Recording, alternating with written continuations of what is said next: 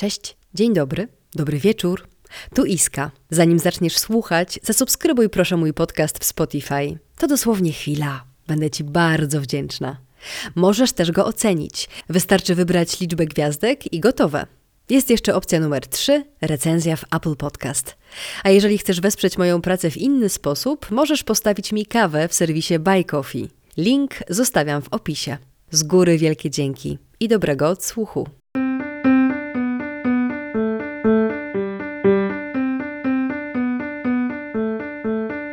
Tę rozmowę nagrywałam w styczniu i z różnych, no nie tylko życiowych powodów, czas publikacji trochę się przesunął i aktualnie mamy połowę kwietnia. Ale wiecie co? Ja zacznę chyba wyznawać filozofię, że tak miało być, albo w sumie lepiej wyszło, bo to już jest któryś raz z kolei, kiedy rozmowa albo odcinek, jaki planowałam i którego nie udało mi się zrealizować w wymyślonym w głowie terminie, po przesunięciu nabiera nowego kontekstu. No i tak będzie też i tym razem. Bo czy mamy 2022 rok, czy możliwość czytania za darmo nowości wydawniczych nie brzmi jak Eldorado, kiedy z każdej strony słyszymy o pędzącej inflacji? Hmm? A oczywiście to nie jest jedyny powód, dlaczego ta rozmowa z perspektywy czasu jest dużo ciekawsza niż mogłaby być chwilę po jej przeprowadzeniu. I dobro tej perspektywy poznacie pod koniec odcinka. A teraz do rzeczy. Dzisiejszy odcinek sponsorują Rudawy Janowickie, pewna biblioteka i książki. Dużo książek.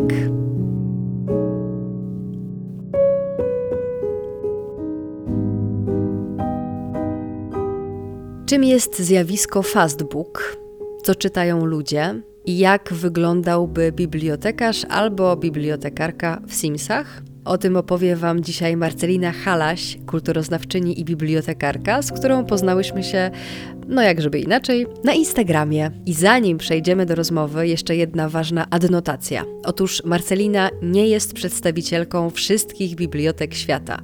To, o czym opowiada, dotyczy głównie jej biblioteki, co zresztą zaznacza w rozmowie, ale wiadomo, w wielu miejscach jest też uniwersalne dla wszystkich pozostałych. Dlaczego w takim razie nie zadzwoniłam do na przykład najstarszej działającej w Polsce biblioteki, która zupełnie przypadkiem znajduje się w moim mieście Poznaniu?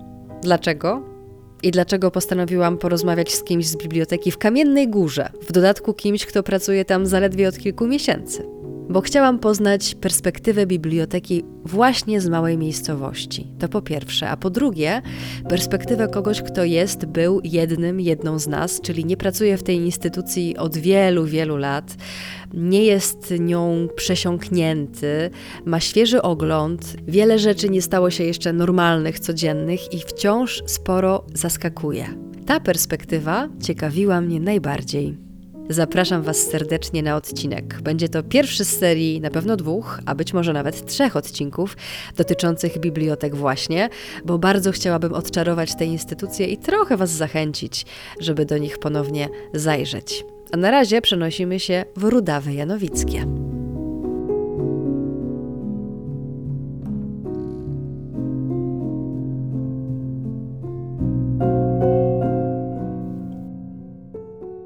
Halo, halo, Rudawe Janowickie. Halo, halo. Właśnie się przenieśliśmy, słuchajcie, do Rudaw Janowickich, w których do tej pory byłam tylko dwa razy w życiu. E, raz uczyć się wspinaczki, a drugi raz świętować urodziny i za każdym razem to był bardzo przyjemny pobyt. A tym razem jesteśmy w Kamiennej Górze, a jeszcze bardziej konkretnie w bibliotece w Kamiennej Górze. Będziemy rozmawiać, ja będę rozmawiać w waszym imieniu z Marceliną. Cześć Marcelina.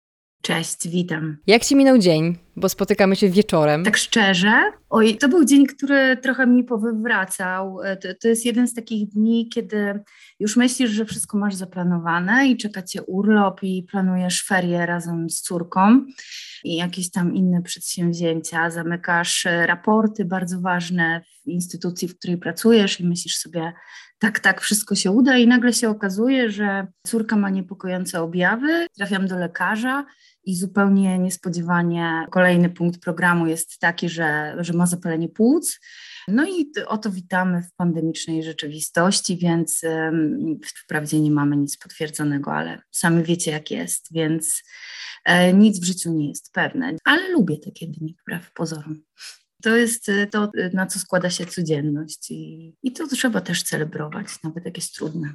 Ja o tą codzienność też trochę chcę zahaczyć, codzienność twoją jako bibliotekarki. W ogóle lubisz to słowo bibliotekarka, bo ono ma, no może nie, że pejoratywne, ale ma takie trochę konotacje, wiesz, pani z biblioteki w liceum czy w podstawówce, nie wiem, w okolicach sześćdziesiątki i zwykle wszyscy mają, podejrzewam, taką wizję w głowie. Odpowiem tak, to jest tak bardzo przewrotne i tak szalenie do mnie nie pasuje i nie licuje ze mną, e, że kiedy moi e, znajomi dowiedzieli się, że oto stałam się bibliotekarką, to brzmi jak taki dobry żart. E, ale lubię, wiesz co, bardzo lubię, dlatego że wbrew pozorom i ja tak sobie zawsze wyobrażałam bibliotekarkę jako postać e, taką tajemniczą, że za okularami, za sweterkami i za jakąś taką ciszą jest jakaś tajemnica.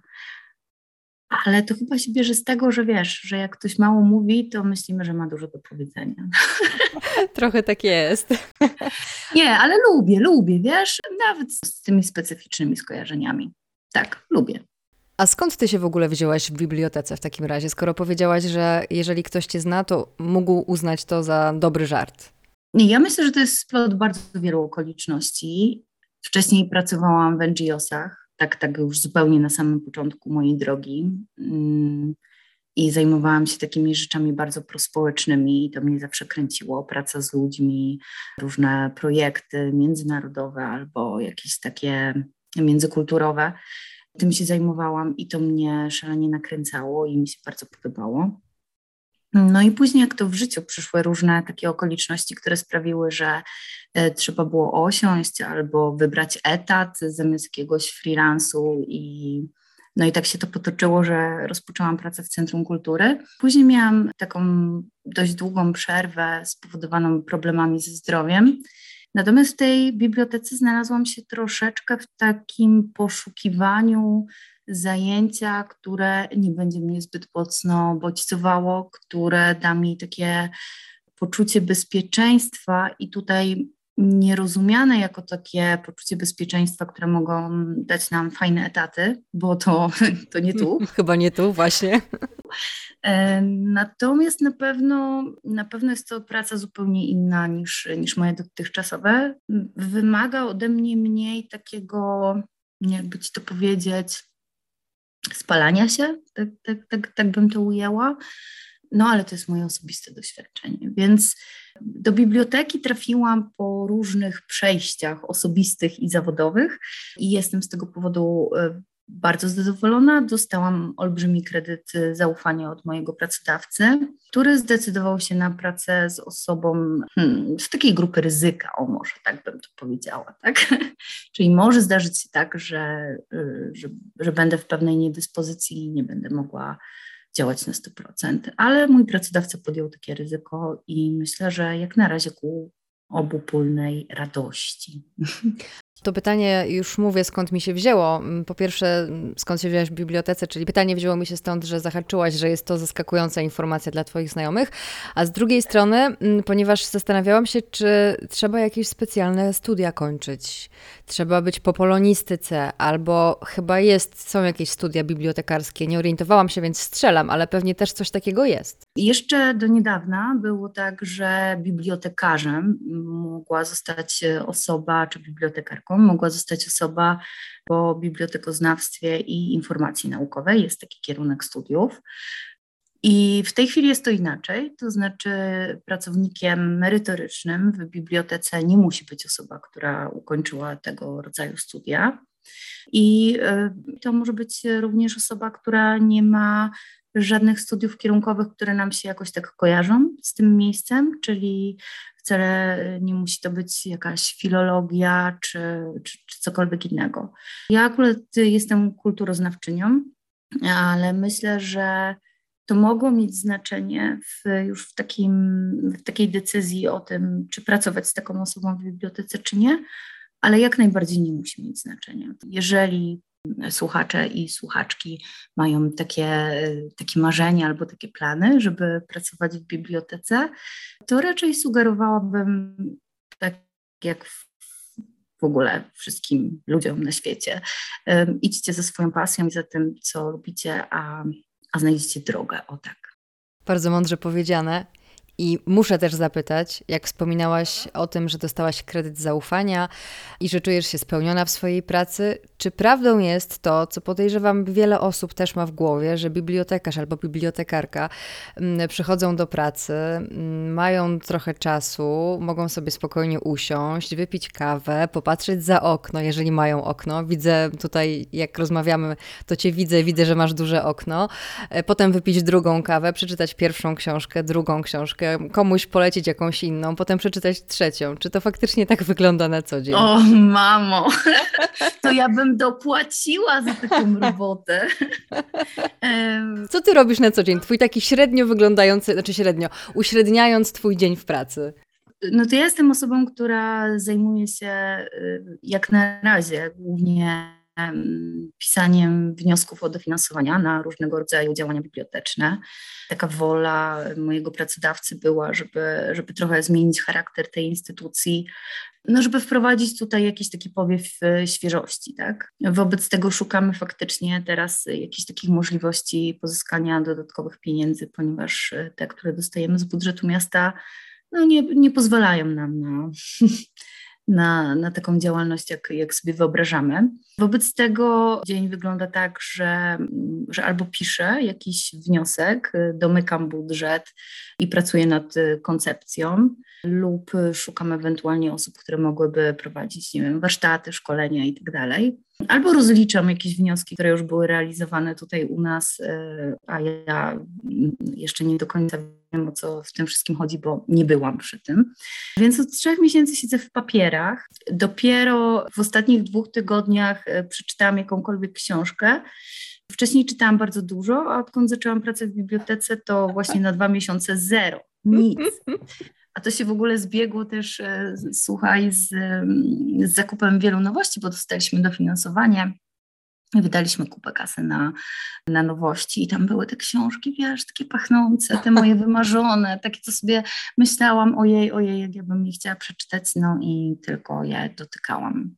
E, także mm, no, dzień obfituje w takie właśnie no, takie działania trochę na, skierowane na przyszłość, Czyli jestem pełna nadziei, że, że te nasze usilne próby pozyskania jakichś dodatkowych y, środków sprawią, że, że być może w drugiej połowie roku będziemy mogli ruszyć już z takimi działaniami, e, którymi się marzą, czyli bardziej prospołecznymi, otwartymi na czytelnika. Czyli taka bardziej praca korporacyjna, nawet bym powiedziała? No, niestety tak.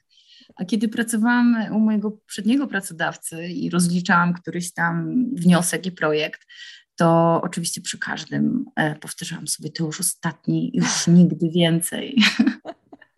To się chyba tak zawsze kończy najczęściej, wiesz? Tak, tak, tak. E, natomiast e, to jest troszeczkę tak, że jeżeli się posiada takie kompetencje, mm, to, to faktycznie można próbować e, szukać gdzieś e, dodatkowych e, środków, bo ten, ten budżet absolutnie nie pozwala na to, żeby instytucja funkcjonowała w taki satysfakcjonujący sposób. Ani dla osób, które tutaj pracują, ani dla czytelników. Mhm, no bo biblioteki zwykle są raczej niedofinansowane i też przy okazji od razu chciałam odczarować, albo i nie, może mnie wyprowadzisz z błędu, taką myśl na temat biblioteki, którą też bardzo długo miałam w głowie, dopóki nie zaczęłam do niej znowu chodzić, do tej biblioteki, czyli że jak sobie wyobrażałam, że ktoś na przykład um, wspomniał mi kiedyś, że będzie jakieś spotkanie autorskie z jakimś autorem, którego chciałam poznać, zobaczyć, usłyszeć, to wyobrażałam sobie od razu, że pójdę do tej biblioteki, tam na pewno będzie zimno, bo niedogrzana. To będzie jakieś małe pomieszczenie, może nie wiem, z 10 krzesełek, takich jeszcze z czasów licealnych albo podstawówkowych nawet. Słabe nagłośnienie, więc i tak pewnie nic nie usłyszę.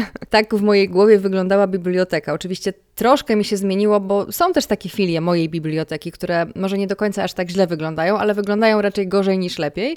Natomiast jest też kilka w moim mieście takich, które wyglądają jak takie wielkie domy kultury. I byłam ciekawa, czy Twoja biblioteka, która, no mówmy się, Kamienna Góra nie jest dużym miastem, czy ona wygląda też raczej tak jak te gorsze filie, o których wspominałam, czy jako taki właśnie bardziej dom kultury, miejsce spotkań, nowoczesność? No my jesteśmy w bardzo specyficznej sytuacji. Mm, przez lata w Kamiennej Górze biblioteka właśnie wyglądała tak jak ta z, z tych twoich mrocznych snów o miejscu, w, w którym będzie ci niemiło. E, natomiast teraz e, no akurat e, nasza instytucja ma to szczęście, że, że jesteśmy w świeżo wyremontowanym, ale zabytkowym budynku. Mamy piękne, olbrzymie okna. Mm, biblioteka jest doskonale wyposażona. Jest nawet tak dobrze wyposażona, że problem jest w drugą stronę. To znaczy, mamy tyle sprzętów, a brakuje nam ludzi do obsługi tych sprzętów. O, to wszystko ze sprawą oczywiście realizowanych projektów tutaj. E, natomiast no zdecydowanie nie jest to miejsce niewygodne. W tym, co powiedziałaś o tym, że to wygląda jak taki wielki dom kultury, można by tak pomyśleć o tym miejscu. Natomiast ja bym sobie życzyła, i to też są takie nasze wysiłki, żeby to miejsce było jednak wygodne, przystronne, ale przytulne. To mhm. znaczy, wiesz, coś takiego w pół drogi między tym koszmarkiem, a tą taką super y, nowoczesną instytucją, która jest y, taka właśnie zimna albo zbyt ładna, tak? Mam tutaj na myśli oczywiście takie standardy jakieś estetyczne, które sprawiają, że w pewnych miejscach nie czujemy się dobrze. Mhm. Tutaj poruszyłaś też bardzo ważną rzecz. Ona dla mnie akurat osobiście jest ważna mianowicie to, w jaki sposób czujemy się w danym miejscu. I to faktycznie ma ogromne znaczenie. Nie wiem, chociażby ciągi komunikacyjne, że, że wchodzisz do tego miejsca i wiesz, że możesz tu skorzystać z toalety, możesz usiąść na kanapie i możesz posiedzieć sobie dłużej. Możesz się napić kawy. Mm, jest taka koncepcja w pracy w instytucjach kultury, żeby ta, to, to było tak zwane trzecie miejsce. Czyli jakby funkcjonujemy, my ludzie funkcjonujemy głównie praca, dom, praca, dom, ewentualnie usługi czy, czy inne obowiązki, które musimy w międzyczasie załatwić. Natomiast to trzecie miejsce miałoby być takim miejscem, do którego idziesz i nie musisz. Nie masz tam tych obowiązków domowych, nie masz obowiązków zawodowych, możesz tam odpocząć, możesz się rozwijać, możesz się po prostu tam poczuć dobrze. Bardzo bym chciała, żeby nasza biblioteka była takim miejscem, natomiast myślę, że przed nami dużo pracy. Więc jest y, czysto, ładnie, nowocześnie, a teraz y, trzeba tchnąć w to ducha po prostu. No, miejsce tworzą ludzie, o czym też miałyśmy okazję porozmawiać, zdzwaniając się chwilę przed tą rozmową jeszcze. Powiedziałaś czysto, ładnie, nowocześnie, i ja od razu sobie zobaczyłam na półkach biblioteki te wszystkie nowe, ładne, pachnące książki i pojawiło mi się pytanie, jak wy często dostajecie nowe książki? Bo wydaje się, że w bibliotece to raczej, no może tak dwa lata do tyłu, jak ktoś coś wydał, no to te takie będą najświeższe nowości, ale może wcale tak nie jest. No ja też mogę tutaj powiedzieć o tym, co wiem, czyli jak, jak jest u nas ewentualnie podzielić się jakimś tam wiedzą, którą mam od koleżanek bibliotekarek y, z innych y, placówek. U nas wygląda to bardzo dobrze. Biblioteki mają prawo starać się o mm, grant, dofinansowanie na zakup nowości. Warunek jest jeden, że trzeba mieć dość e, istotny wkład własny. Problem polega na tym, że wiele bibliotek nie jest w stanie zapewnić tego wkładu własnego. I tutaj koło się zamyka, bo jeżeli nie masz wkładu własnego, który mm, często sięga na przykład 50, nawet 60%, to nie jesteś w stanie mm, pozyskać dodatkowych pieniędzy na nowości. I tutaj y, ogromna praca jest jednak nad tym, żeby, żeby być w dobrych relacjach y, z miastem, które jednak y, przyznaje dofinansowanie instytucjom kultury na okoliczność tego typu sytuacji. Czyli jeżeli my mamy taką umowę, niepisaną, mm, że jeżeli uda nam się pozyskać jakiś grant, a musimy mieć wkład własny, to miasto nam z tym wkładem zawsze chętnie pomoże. Wracając do, do, do Twojego pytania, u nas nowości na półkach pojawiają się dość często. No pod koniec roku mieliśmy zastrzyk y, ogromnej ilości nowości, y, chyba około tysiąca, w tym też audiobooki. No naprawdę udało nam się zakupić bardzo dużo książek i to są tylko nowości, ponieważ e, też e, Biblioteka Narodowa życzy sobie, żeby to były książki tegoroczne albo ubiegłoroczne. Oczywiście to mogą być też wznowione wydania, no ale macie tutaj jakby gwarancję, że to są świeżynki. Natomiast mamy też taki budżet comiesięczny, bym powiedziała, i staramy się co miesiąc kupić nowości i, i tutaj też staramy się balansować pomiędzy y, oczekiwaniami, prośbami naszych czytelników, plus faktycznie trzymać rękę na pulsie, śledzić rynek wydawniczy i proponować y, czytelnikom jakieś pozycje i chciałabym tutaj wartościować, mówiąc, że mm. wartościowe, bo mm. oczywiście ka każda pozycja może być wartościowa, no ale e, faktycznie co miesiąc, e, co miesiąc te nowości się pojawiają. Oczywiście w różnej ilości. Także na półkach mamy bardzo dużo e, świeżych książek. Czyli nie zawsze trzeba coś kupić, żeby to przeczytać. Czasem wystarczy pójść do biblioteki, bo nie każdą książkę musimy mieć na półce, prawda? Och, tak, ojej. tutaj poruszyłaś taką strunę we mnie, która, która bardzo mocno drży. Tak, no bo wiesz, to jest tak, że, że do tych bibliotek możemy mieć e, jakby różny stosunek. Natomiast e, warto zastanowić się, jaki mamy stosunek do rzeczy w ogóle i odpowiedzieć sobie na pytanie, ile z zakupionych książek, które zebraliśmy nas w swojej biblioteczce, przeczytaliśmy, Pytanie numer jeden. Pytanie numer dwa, co zrobiliśmy, zrobiłyśmy z książkami, które już zostały przeczytane? Czy one w dalszym ciągu są na naszych półeczkach i je tylko odkurzamy od czasu do czasu? Też bez sensu, bo fajnie jest się dzielić tym, co dobre. Mhm. E, no i ja tutaj widzę taką ogromną rolę biblioteki w tym, czyli faktycznie, wiesz, w takiej myśli o, o wymianie, o tym, że nie wszystko musimy mieć na własność, no, biblioteka jest na pewno takim miejscem, które nam y, zapewnia korzystanie z dóbr y, bez opłat i to jest świetne.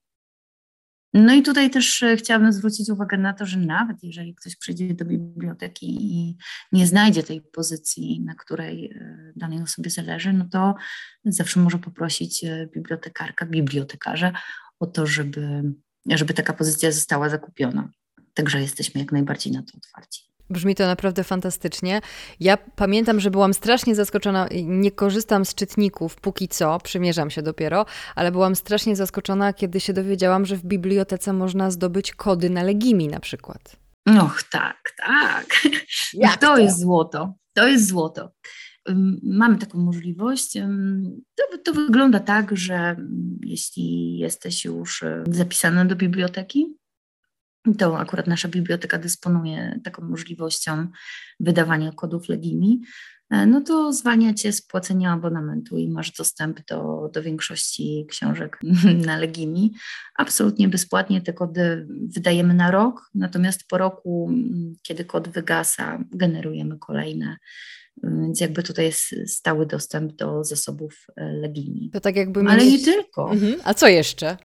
No mam jeszcze na przykład Akademikę, to jest taki, mm, taka platforma Biblioteki Narodowej, na której znajdziemy właściwie wszystkie zdigitalizowane cenne źródła i zasoby Biblioteki Narodowej. Takimi kodami też dysponujemy. Dochodzimy tutaj chyba do takiej jednej ważnej rzeczy, to znaczy problem na pewno jest w komunikacji. Ja odnoszę takie wrażenie, że te osoby, które czytają, które kupują książki albo które wykupują sobie abonament y, Legimi, nie mają nawet takiej świadomości, że, że, że mogliby to robić y, bezpłatnie i korzystać po prostu z zasobów bibliotecznych, bo to przecież jest ich, wasze. To jest wasze. Moje, moje. Ty widzisz, jak ja tu cały czas nie słychać tego, bo staram się, żeby nie było słychać mojego mhm, mhm, mhm przez cały czas. Ale, ale ja bardzo lubię twoje. Macham tą głową jak piesek z tyłu auta, który tam czasami jest wsadzany, taka maskotka.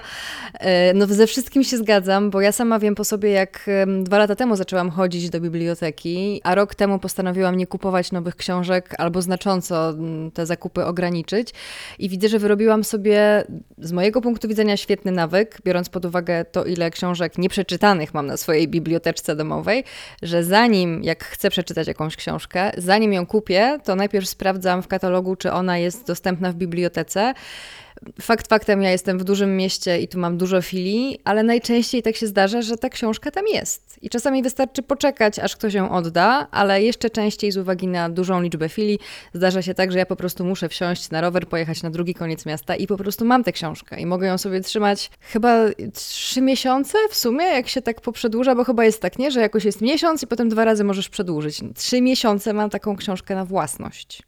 Poza tym, jeżeli uznasz, że to jest pozycja, która z jakiegoś względu e, powinna się znaleźć na Twojej półce, to wtedy taka decyzja zakupowa jest zupełnie inną decyzją zakupową, prawda? Zgadza się i no kilka takich książek właśnie w ten sposób kupiłam i wiem, że ja będę do nich jeszcze pewnie zaglądać z różnych względów. Nie wiem, czy w ciągu roku, czy w ciągu pięciu lat, ale ja wiedziałam, że chcę je mieć na półce. Ale były też takie, które oczywiście przeczytałam, stwierdziłam, no fajnie, ale dobrze, że nie kupiłam. Dokładnie, dokładnie.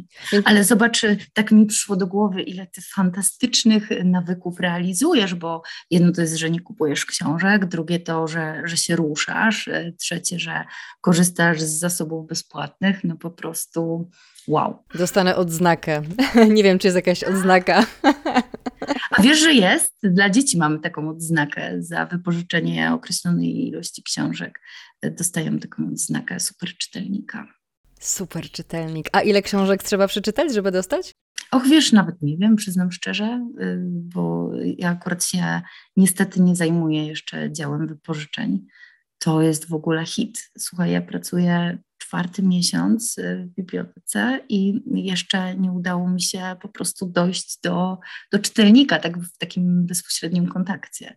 O, a ja mam w zanadrzu pytanie, które cały czas czeka, tutaj sobie leży, więc teraz chyba je trochę wywołałaś, żeby zajrzeć pod kołderkę czytelniczą i zapytać, co czytają ludzie. Nie wiem, czy ty w związku z tym, skoro nie jesteś w tym dziale wypożyczeń, jesteś mi w stanie udzielić odpowiedzi. Tak. nie jestem, ale podglądam. Dokładnie, dokładnie. Wyjmujesz słowa z, z mojej głowy. Tak, bo ja miałam w sobie ogromną ciekawość w imię tego, że z dnia na dzień, e, kiedy zaczęłam pracować w bibliotece, to, to jednak ta taka wizja romantycznej e, pracy w bibliotece mi, mi upadała.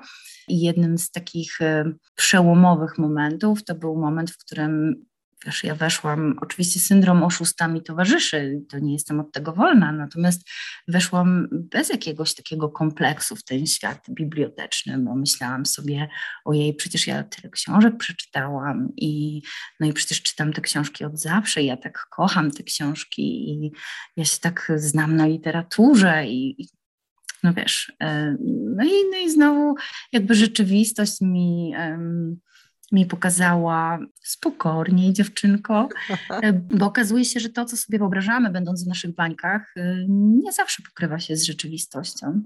Okazuje się, że większą część e, naszych czytelników stanowią osoby, które z umiłowaniem sięgają po literaturę taką hmm, ja bym powiedziała taką, nie wiem jak to, jak to nazwać, wiesz, taką fast, fa, nie, nie, fast food, tylko fast book. Nie wiem, czy istnieje takie, takie pojęcie. Teraz Natomiast, już istnieje. Teraz już istnieje, tak. Jestem akuszerką tego pojęcia. No to to jest literatura taka mm, romantyczna, y, romanse obyczajowe, romanse historyczne, kryminały, i przyznam, że to jest najbardziej rozbudowany dział w naszej bibliotece. Ku mojemu zaskoczeniu i absolutnie tego nie oceniam. I właśnie ta pokora sprawiła, że, że teraz mam takie postanowienie, no okej, okay, no to poznam to, tak? No bo przyznam szczerze, że to, to, to nie jest literatura, po którą bym sama sięgała, ale chciałabym wiedzieć, e, co czytają um, użytkownicy naszej biblioteki też dlatego, żeby troszeczkę mm, popracować nad tym rzuceniem światła w, na te półki, gdzie oni nie zaglądają, czyli mhm. być może jest tak, że w tych romansach czy, czy w tych kryminałach, y, że można przeprowadzić ich y, przez, przez labirynty i żeby sięgnęli po innego rodzaju literaturę. I tyle. Nie mówię, że to jest dobre ani złe. Po prostu byłam ogromnie zaskoczona, że, że te książki, które właściwie po roku już nie mają żadnej wartości, bo przestają być modne, bo na przykład serial już się skończył na ten temat. Mhm. no to do tego nasi czytelnicy mają ogromne zamiłowanie. Nie są zainteresowani za bardzo literaturą popularno-naukową. Czasami wypożyczają reportaże, tutaj to, to mnie akurat ogromnie cieszy.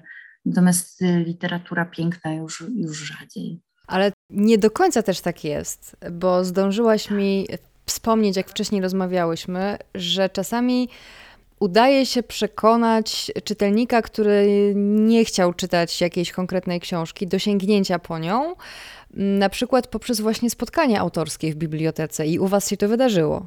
Tak, to akurat co wspominałaś, to dotyczyło takiej sytuacji. Ja jeszcze wówczas nie byłam pracowniczką biblioteki, ale biblioteka organizowała spotkanie z Mirą Marcinów wokół mm, książki Bez Matek. I ja byłam przemiło zaskoczona.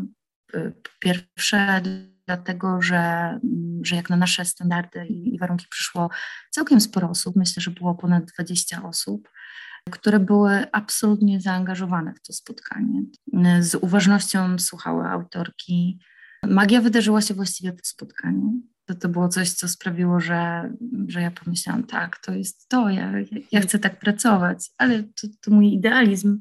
Dla tych, którzy czytali bez matek, to, to pewnie zdajecie sobie sprawę z tego, że ta literatura może być e, trudna dla osoby, która jest przyzwyczajona do narracji, na przykład rodem z romansu obyczajowego. Mira porusza tam tabu, niejedno, i, w samej warstwie językowej też jest e, dla mnie genialna, ale dla niektórych, jak się okazało, nie do przejścia. I była taka jedna pani, która wzruszona po spotkaniu, zapłakana, powiedziała, że, mm, że próbowała próbowała przeczytać tę książkę, ale wydała jej się, nie pamiętam jakich słów użyła, obrazoburcza albo wulgarna, coś, coś, coś w tym stylu powiedziała.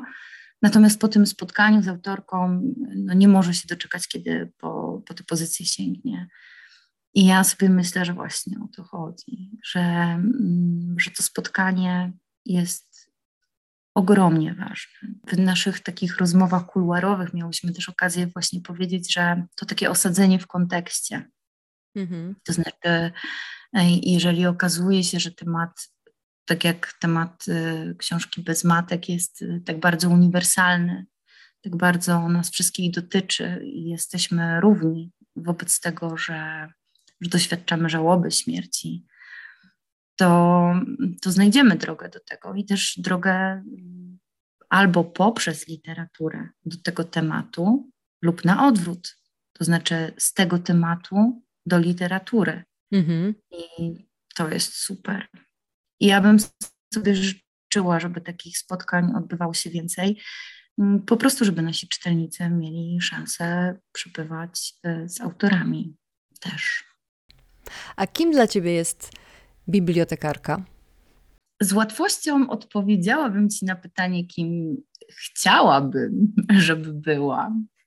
Ale biorąc pod uwagę y, wiele moich wspaniałych koleżanek i też takich nowych znajomości, które, które zawiązałam dzięki pracy w bibliotece, uważam, że gdybym miała stworzyć taką jedną postać w grze, i to by była gra o bibliotekarkach, to by się tam działo, no myślę, że to by była osoba z pewnością inteligentna, wrażliwa na, na ludzi, Czasem też, tak jak obserwuję moje koleżanki, stanowcza i taka mm, zasadnicza, co mnie ogromnie fascynuje, bo ja zupełnie taka nie jestem.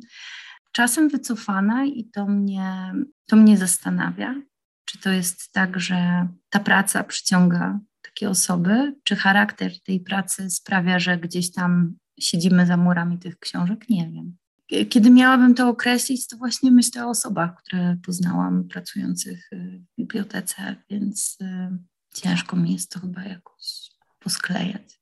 A jaki chciałabyś w takim razie, żeby był? Jaki jest ten bibliotekarz, ta bibliotekarka w Twojej głowie, taka, wiesz, wymyślona, wyśniona, wymarzona osoba? Praca w instytucji kultury, tak zacznę wymijająco być może, wymaga bardzo wielu różnych kompetencji i wbrew pozorom to jest e, trudna praca, ponieważ e, oprócz tych takich kompetencji, nazwałabym to twardych, czyli wiedzy, którą mamy, takiej wiedzy, którą możemy skądś zdobyć albo wyczytać, to wydaje mi się, że jednak pracujemy z klientem, więc potrzebna jest pewnego rodzaju otwartość, ciekawość na drugiego człowieka. Na pewno bardzo wysoka kultura osobista.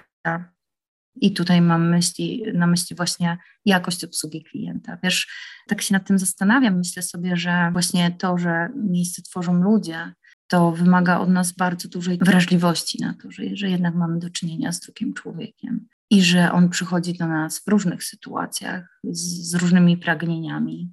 I ta otwartość na rozmowę chyba jest tutaj kluczowa. Przede wszystkim, żeby to była osoba mająca w sobie przestrzeń, tak bym to nazwała. Wspomniałaś też, takie hasło mi się zakorzeniło, jak y, miałyśmy okazję trochę wcześniej porozmawiać, przewodnik. I zakorzeniło mi się dlatego, ponieważ rozmawiałyśmy o tym, że pandemia trochę zmieniła oblicze bibliotek, bo przecież jak większość instytucji one były zamknięte, można się było kontaktować mailowo, ewentualnie tę książkę sobie zamówić i potem po nią przyjść, albo w ogóle biblioteka była nieczynna.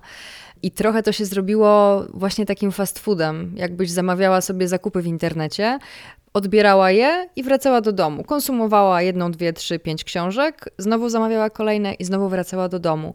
I ja zauważyłam gigantyczną różnicę mm, w moim obcowaniu z biblioteką, kiedy ten czas jej zamknięcia czy ograniczenia kontaktu z czytelnikami się skończył.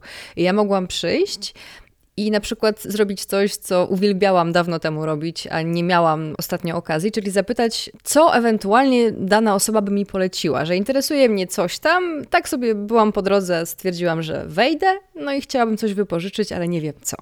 Mhm, tak. Ta kwestia tego przewodnika to, to też jest e, taka romantyczna wizja, ale z drugiej strony, dlaczego nie? Wydaje mi się, że to, co dla mnie jest najpiękniejsze, to kiedy wchodzi ktoś do biblioteki i, ta osoba chodzi z jakąś potrzebą. I ta potrzeba wcale nie musi być czytelnicza. To może znaczyć, że chciałabym przeczytać coś, y, co będzie wesołe, albo smutne, albo otulające, albo będzie poruszało jak, jakiś tam temat. Ja myślę, że, y, że właśnie po pierwsze to, że bibliotekarz, bibliotekarka mają kontakt z innymi i mogą zapytać o to, jak się pani, panu e, ta książka podobała? A o czym ona była? Mhm. I to wcale nie chodzi o to, że my, wiesz, albo nie możemy sobie przeczytać tej książki, albo sprawdzić, tak, czy poczytać recenzję na temat jakiejś książki, tylko o to takie jednostkowe doświadczenie. Mhm. Czyli bibliotekarz, który, który słyszy, który słucha, może powiedzieć, że nie wiem, nie czytałam, nie czytałem, natomiast ktoś tam czytał i mówił, że. I wiesz, i tutaj się rodzi taki kontekst e, społeczny i, i jednak taka zupełnie inna rola literatury. Ja bym sobie bardzo życzyła, żeby można było ją realizować właśnie dzięki temu, że spotykamy się albo z bibliotekarką, albo czytelnicy spotykają się ze sobą i mogą się wymienić refleksjami na temat danej książki.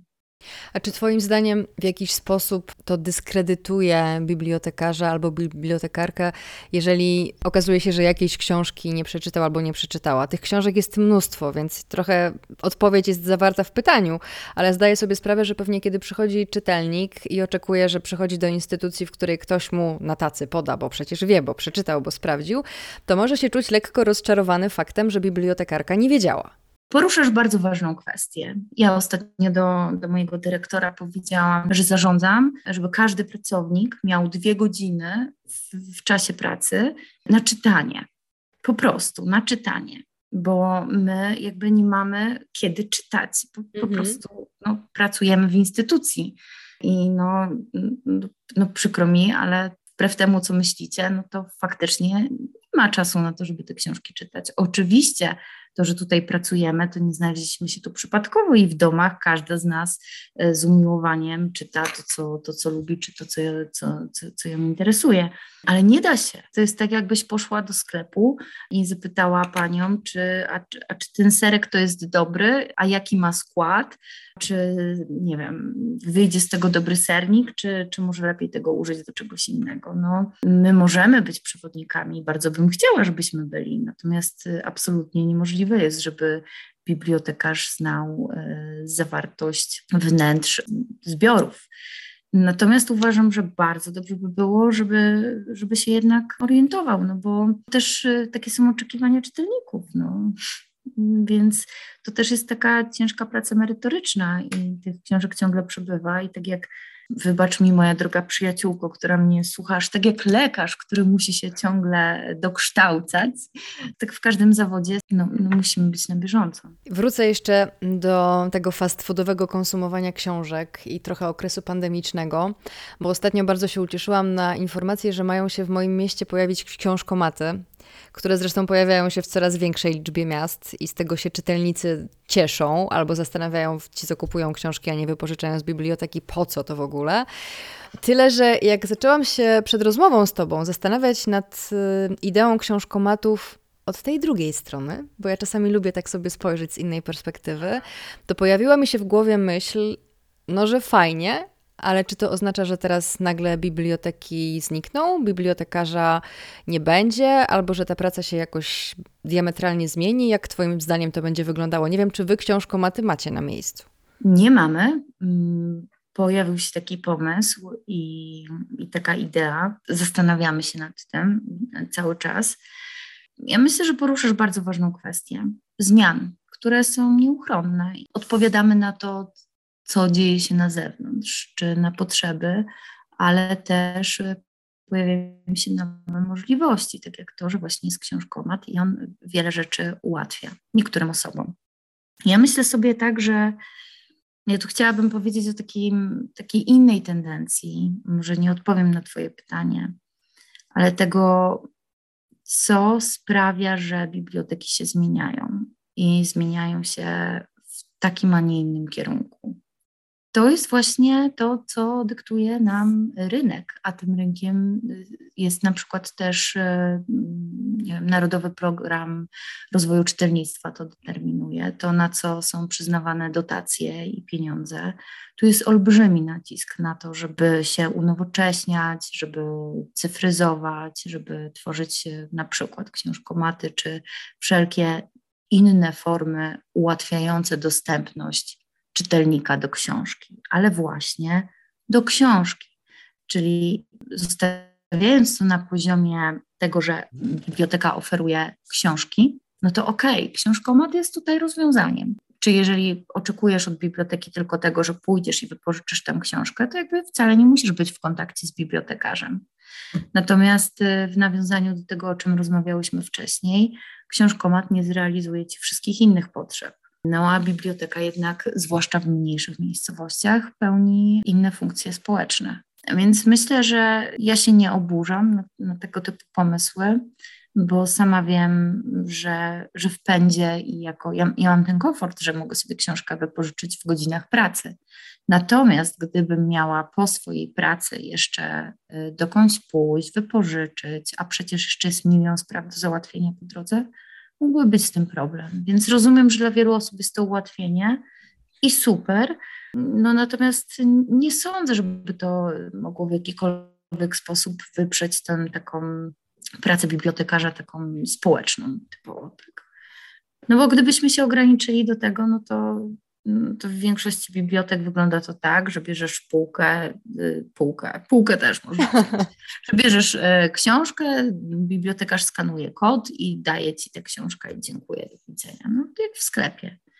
No natomiast jest coś poza tym i trudno mi odpowiedzieć na to pytanie. Ja bym miała do ciebie takie pytanie, a jak ty się na to zapatrujesz właśnie? Czy byłoby ci smutno, gdyby biblioteki zredukowały się do książkomatu?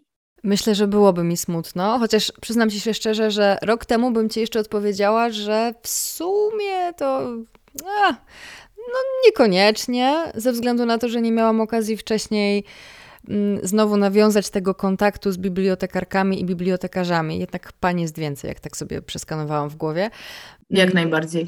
Mm, to do momentu, kiedy nie miałam okazji, wiesz, zamienić tych kilku zdań w trakcie właśnie skanowania książek, otrzymać tego pytania, a co pani innego jeszcze czytała ostatnio ciekawego? Bibliotekarka pytała mnie, żeby sama coś przeczytać, bo mówi, że no, bo ja właśnie czytam cały czas jakieś reportaże, a coś bym przeczytała nowego z beletrystyki i tego tyle wydano, ja nie wiem, w sumie to może mi pani coś poleci, więc myśmy się mogły wzajemnie wymienić.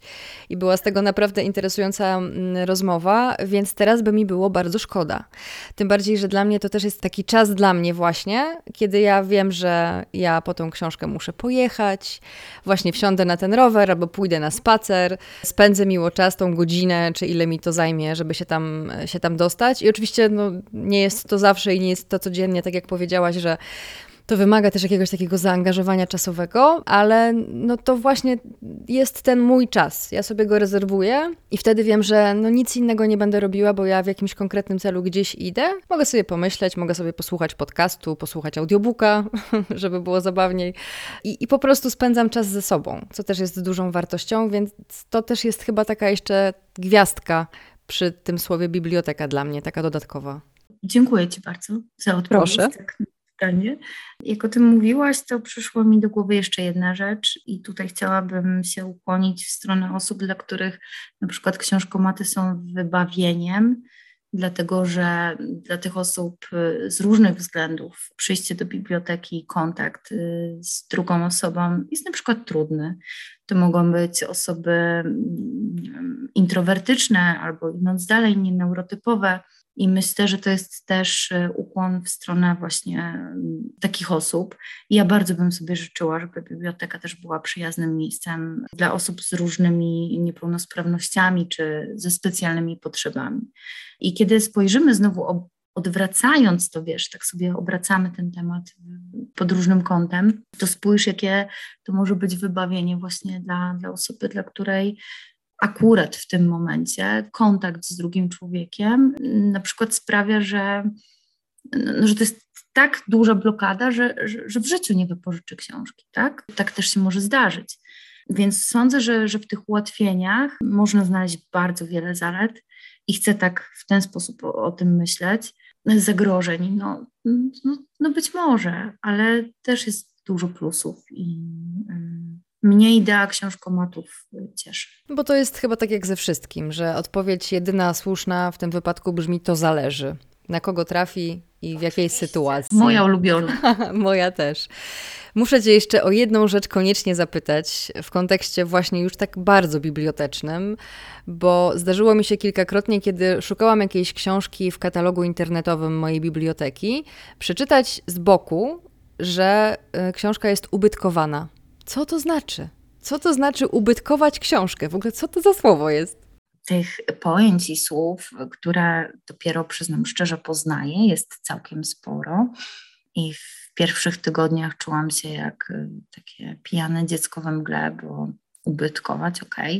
Na przykład znalazłam coś w katalogu, a nie, nie, nie, to mamy zubytkowane, ale jeszcze trzeba wpisać w jakieś tam coś. Myślę sobie, o co chodzi.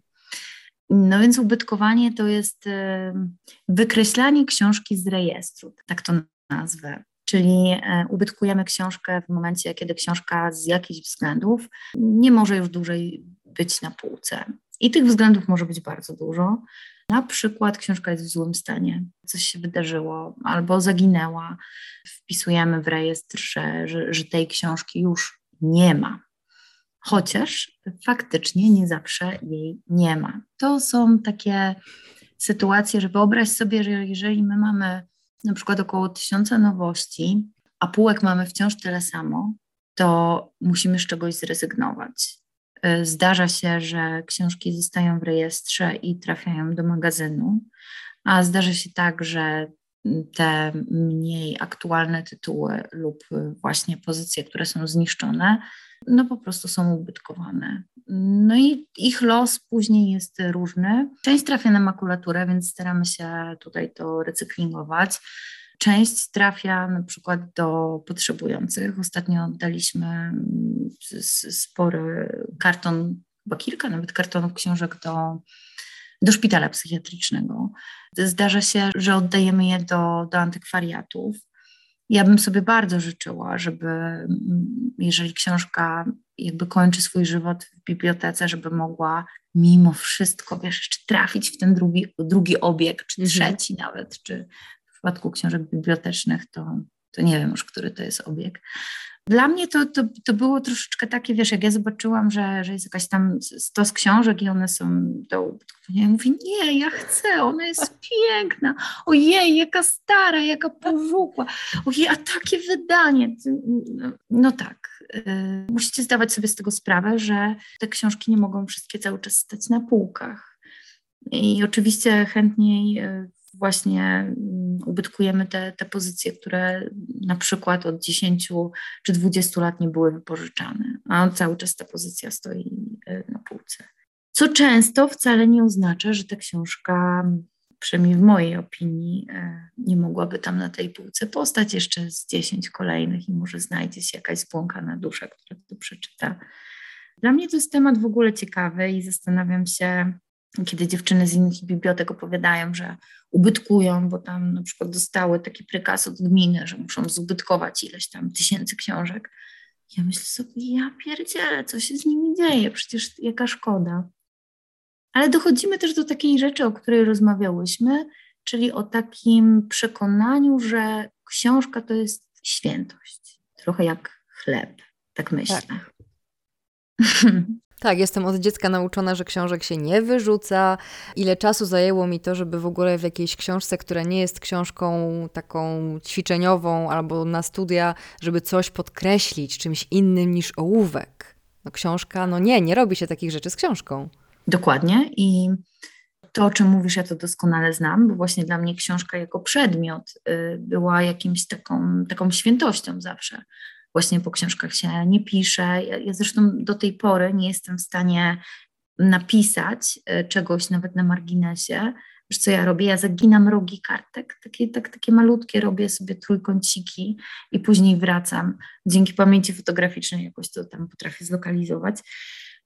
No wiesz, to jest trochę tak, że rzeczy się zużywają i książki też się zużywają i z jakiegoś powodu nie mogą już pełnić funkcji na przykład w bibliotece i jeżeli nie nadają się do tego, żeby im dać kolejne życie, no to po prostu należy je oddać na makulaturę, bo to jest jednak przedmiot jak każdy inny. I ja się cieszę, że, że, że jednak jeszcze w nas, nie wiem czy już na przykład w pokoleniu mojej córki, nie sądzę, e, no ale w nas jest taki, taki, takie poczucie takiej świętości, że książka to jest jednak świętość. Lubię to, lubię to w takim kontekście podejścia do przedmiotów, czy tego symbolu, którym jest książka.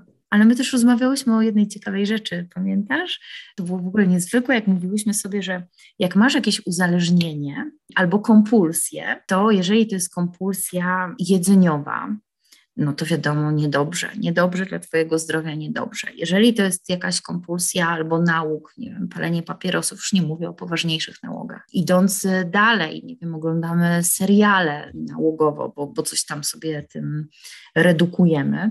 No i ja ostatnio tak sobie właśnie myślałam o tym, że a jak jest z książką? Czy to, że na przykład idziemy na zakupy i to ty podałaś genialny przykład. Czym różni się osoba, która wychodzi z wielkimi torbami e, z Empiku od osoby, która na przykład z jakiejś sieciówki wynosi ubrania, tak? No to też są przedmioty i to też jest kompulsja. Kompulsja kupowania lub czytania. No to, no to, to wymaga uważności jakiegoś chyba takiego namysłu nad tym, że fajnie, że książka jest dla nas świętością, ale czyż na pewno ma wszystko usprawiedliwiać? No niekoniecznie.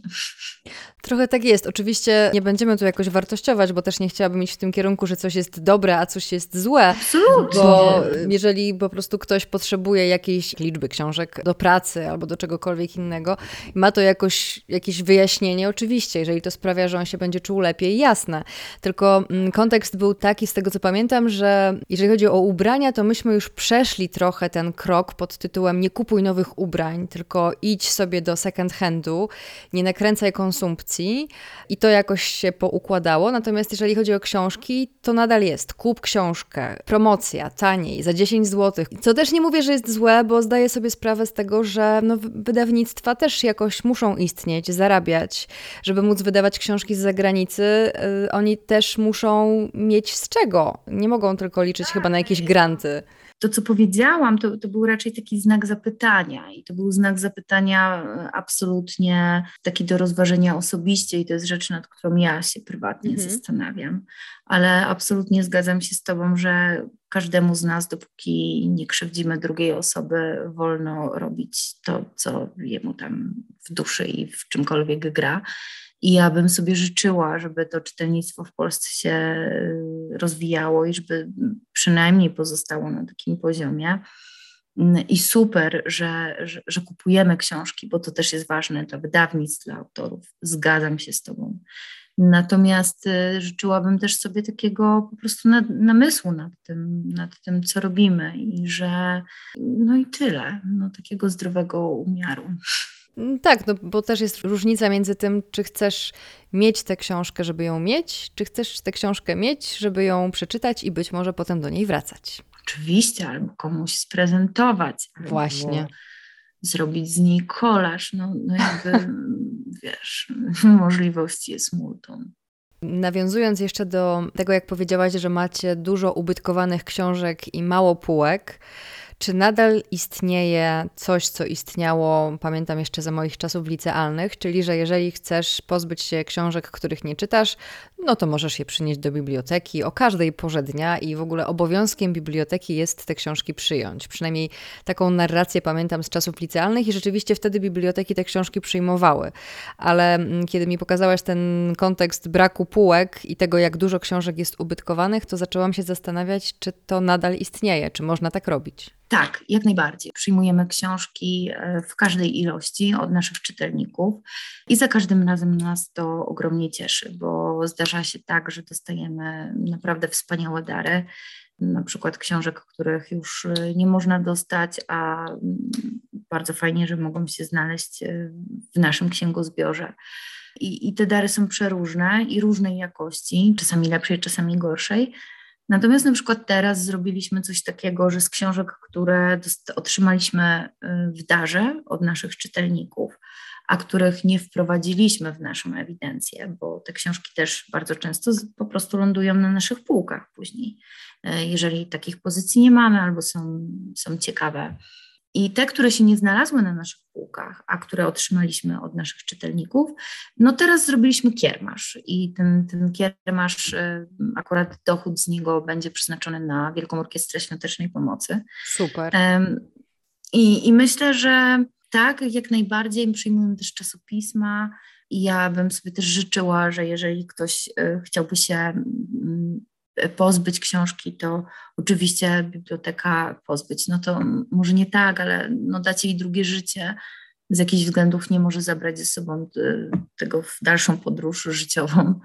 To, to jasne, przynoście to do bibliotek, a bibliotekarze już Was y, kierują, co, co dalej. Być może u nas jest tak, że my przyjmujemy ochoczo, e, no w innych bibliotekach może być inaczej. Nawet Bo... to jest tak, że wiesz, że my jesteśmy większą biblioteką i na przykład jeżeli coś u nas nie jest potrzebne, no to przekazujemy to naszym koleżankom, które mają filię w jakichś wioskach, gdzie księgozbiory nie są aktualizowane w ogóle od, nie wiem, 20 lat, bo nie mają na to absolutnie funduszy. Więc e, jakby każdą książkę staramy się zagospodarować i uszanować. Myślę, że zdecydowanie przynieście książkę prędzej do biblioteki niż wyrzucicie ją na śmietnik. Ale trzeba też zaznaczyć, że z tego co mówisz, nie ma takiego obowiązku, że biblioteka musi przyjąć, że może się tak okazać, że bibliotekarka czy bibliotekarz powie, że nie, my nie chcemy tej książki, bo albo ją mamy, albo akurat teraz nie poszerzamy księgozbioru, albo jeszcze jakiś inny powód. Może się tak zdarzyć. Przyznam szczerze, że nie, nie znam tej odpowiedzi od strony prawnej czyli takiej obowiązku mhm. czy nieobowiązku. Mogę tylko powiedzieć, jak to się odbywa u nas od strony zwyczajowej. Oczywiście możemy powiedzieć, nie chcemy przyjąć tych książek, no bo widzimy, że książki są złej jakości, albo zdecydowanie ktoś po prostu chce się pozbyć strupa i, i, i śmieci, bo tak też się może zdarzyć. Ale z takiego punktu widzenia wizerunkowego, ja uważam, że że dobrze jest, żebyśmy my się tymi książkami zaopiekowali. Czyli jeżeli nie wciągniemy ich w naszą ewidencję, jeżeli nie przekażemy tego do jakiejś w, w wioseczkach, no, jeszcze mniejszych miejscowościach, e, nie damy tego na kiermasz albo nie oddamy jakimś potrzebującym instytucjom, to my będziemy wiedzieć, co z tym zrobić. Tak na przykład, żeby od, odpowiedzialnie to oddać na śmietnik tam, gdzie potrzeba i żeby można z tego było zrobić makulaturę. Czyli po prostu warto próbować. Ostatnio mi się spodobało takie sformułowanie, że y, dopóki nie zapytasz, to odpowiedź zawsze brzmi nie. Tak, kocham to. Więc to się chyba też sprawdzi. A powiedz mi, Marcelina, wiem, że ostatnio nie miałaś czasu za dużo czytać, ale muszę zapytać, bo w podcaście u mnie zwykle się poleca jakąś książkę. Nie, nie przejdziesz tego punktu, żeby go pominąć. Co ostatnio dobrego czytałaś, albo może nie ostatnio, ale na przykład co polecasz do przeczytania? Jakaś taka, wiesz, jedna książka, która jakoś coś w tobie zmieniła, albo cię jakoś poruszyła, albo jakiś inny powód się pojawił. Książka, która na pewno bardzo mnie wywróciła do góry nogami która uważam jest genialną książką. To jest książka Natalii Hatalskiej Wiek Paradoksu. Znam Natalię Hatalską i to, czym ona się zajmuje i niezwykle mnie to zawsze fascynowało. Jej całe zamiłowanie do, do nowych technologii i takie futurystyczne spojrzenie. Natomiast to, co w tej książce mnie absolutnie ujęło, to jest takie mm, połączenie tej całej jej olbrzymiej wiedzy z zakresu technologii ze człowiekiem, z psychologią, z osadzeniem społecznym.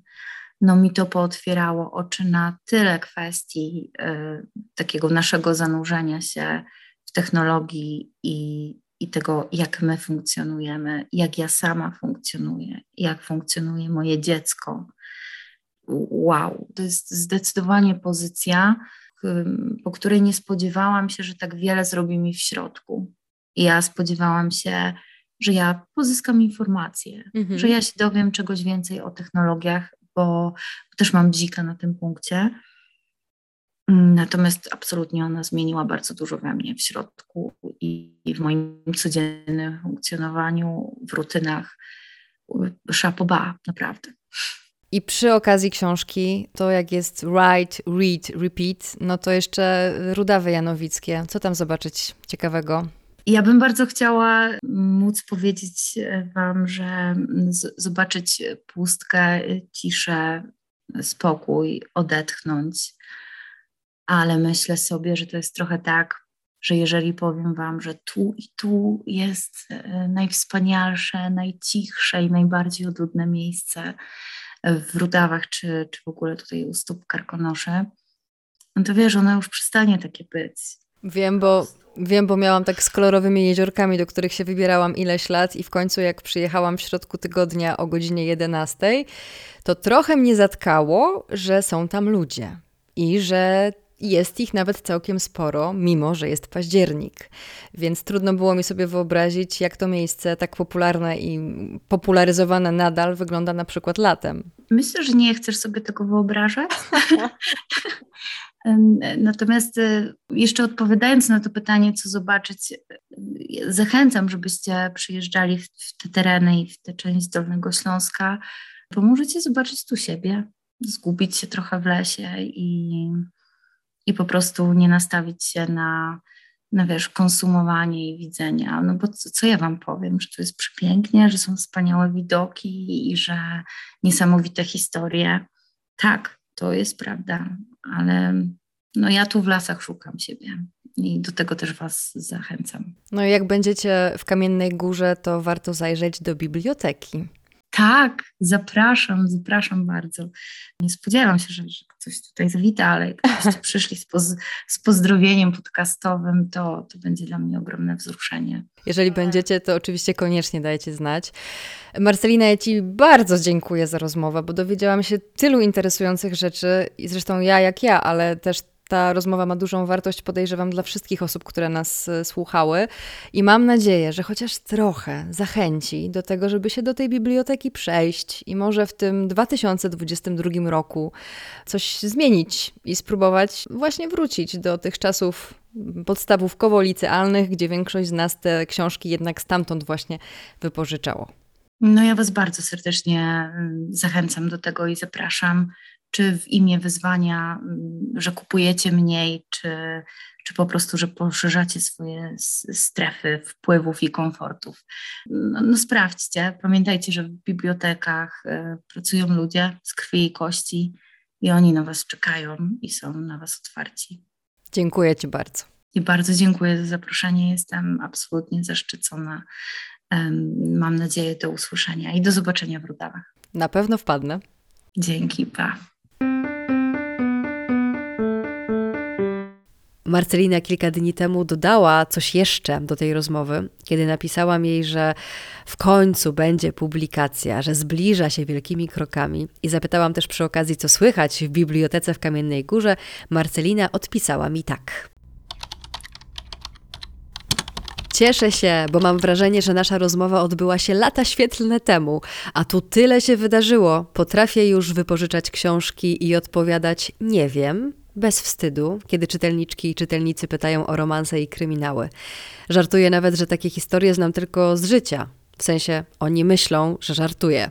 Rozpoczęłam regularne zajęcia z osobami niepełnosprawnymi intelektualnie i ze specjalnymi potrzebami. Coraz bardziej jestem pewna, że biblioterapia to życie. Moje. A, i dostaliśmy duży grant. Mam nadzieję, że przyjedziesz na niezapomnianą delegację w Rudawy. PS. Wiosny w górach brak, wczoraj spadł śnieg. Marcelina, do zobaczenia w Rudawach. A z wami pożegnam się słowami wspaniałego eseju Nila Gaimana o bibliotekach, który niedawno czytałam, a raczej słuchałam w wersji audiobookowej. To będzie moje no, pewnie trochę koślawe tłumaczenie z angielskiego na polski, ale nie martwcie się, oryginał podlinkuję w źródłach, bo myślę sobie, że dużą stratą byłoby, gdybyście ten oryginał przeoczyły albo przeoczyli. Biblioteki to opowieść o wolności.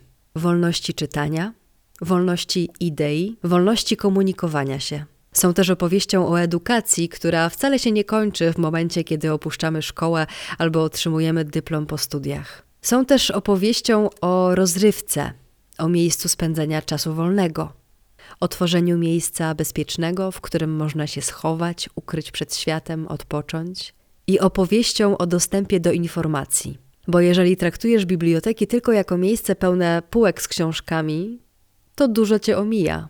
To miejsce, w którym masz nieograniczony dostęp do informacji, a właśnie informacja jest teraz, w XXI wieku, największą walutą. Jeżeli nie cenisz i nie wspierasz bibliotek, nie cenisz tym samym informacji, kultury, sztuki i mądrości. Zamykasz się na głosy przeszłości i niszczysz te, które mogłyby się pojawić w przyszłości. Kiedy ostatni raz byliście w bibliotece? Good evening, Magdalena. Have you seen the man on the bicycle? Have you seen the man on the bicycle? Is he not standing next to you? No.